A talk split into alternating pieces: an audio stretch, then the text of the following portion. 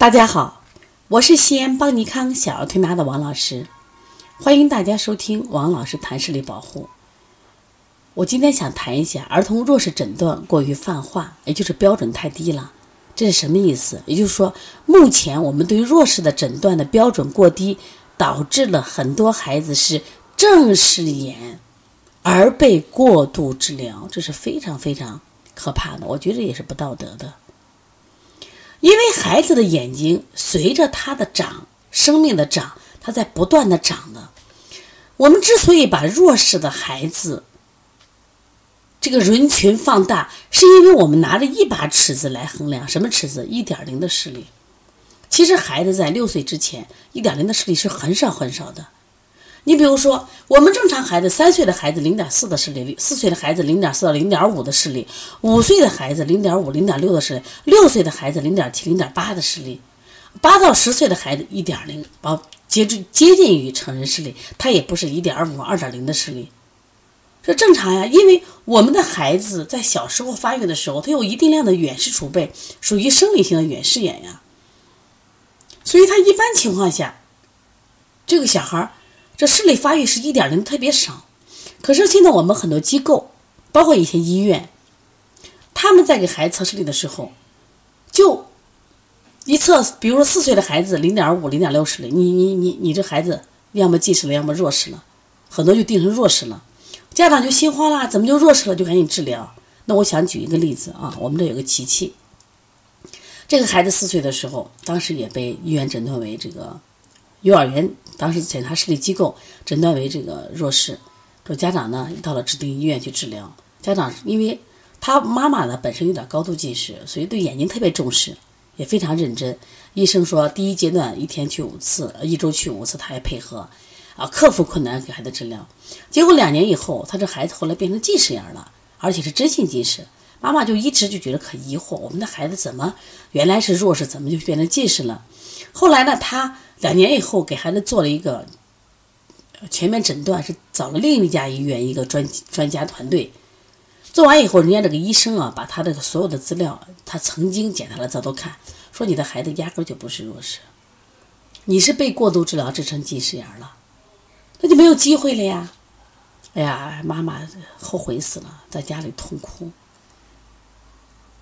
他就在给我讲这件事情。他说：“我这恨死了呀！我恨自己无能，恨自己无知，我这恨这个医院没有啊良知，没有道德。”他说：“我们不懂，你怎么你的专业机构人也不懂？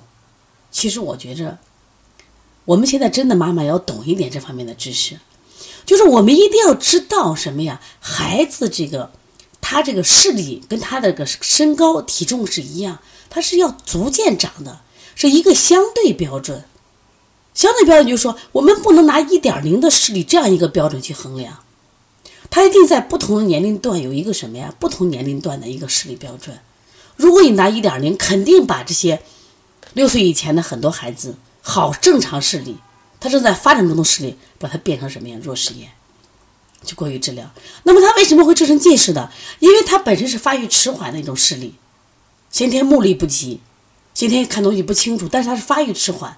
如果我们不断的去干预他、强化他，使他的眼轴过于增长，结果他他治疗两年以后，你看眼轴变长了以后，远视储备被提前消耗完，结果这个孩子近视了，变成真性近视了，这是非常可怕的。实际上，我们说弱视眼和近视眼的区别在哪？近视眼的眼轴变长了，而弱视眼眼轴是正常着的。只是他先天目力不及，发育慢得很。那你过早的干预就会让这只眼轴什么呀变长。所以现在十岁的孩子，十岁的孩子，我们很多视力调调理机构不愿意调十岁的孩子，为什么？他早期的时候他在他的机构调什么呀？弱视，调着调着就变成近视眼了。很多家长说，我们的孩子突然近视了，一定不是突然近视了。为什么？就是你的眼轴过早的给开发，过早的被刺激，眼轴长长了。所以说，一年都可能长出一百多、一百五十度，所以从弱视眼变成什么呀？近视眼，这就是过于治疗造成结果。这样的案例很多呀，而且很多视力调调理机构会给他签约嘛。比如说，家长，我们现在是零点五的视力，哎呀，现在医院这个机构诊断我们是什么弱视了，那我给你我给你调到一点零，调到一点五，你不能这样给签约。你签约的时候也要符合这个孩子的年龄阶段嘛。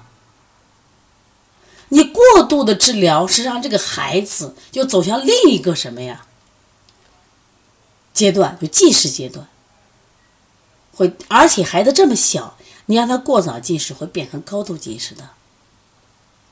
所以我想，我们从事视力保护机构的，不管推拿师也罢，啊，调理人员也罢，包括我们的医学诊断机机构也罢，包括我们幼儿园检查视力的机构也罢，要对孩子负责。前提是你要学习了，你要够足够专业的。这样的话。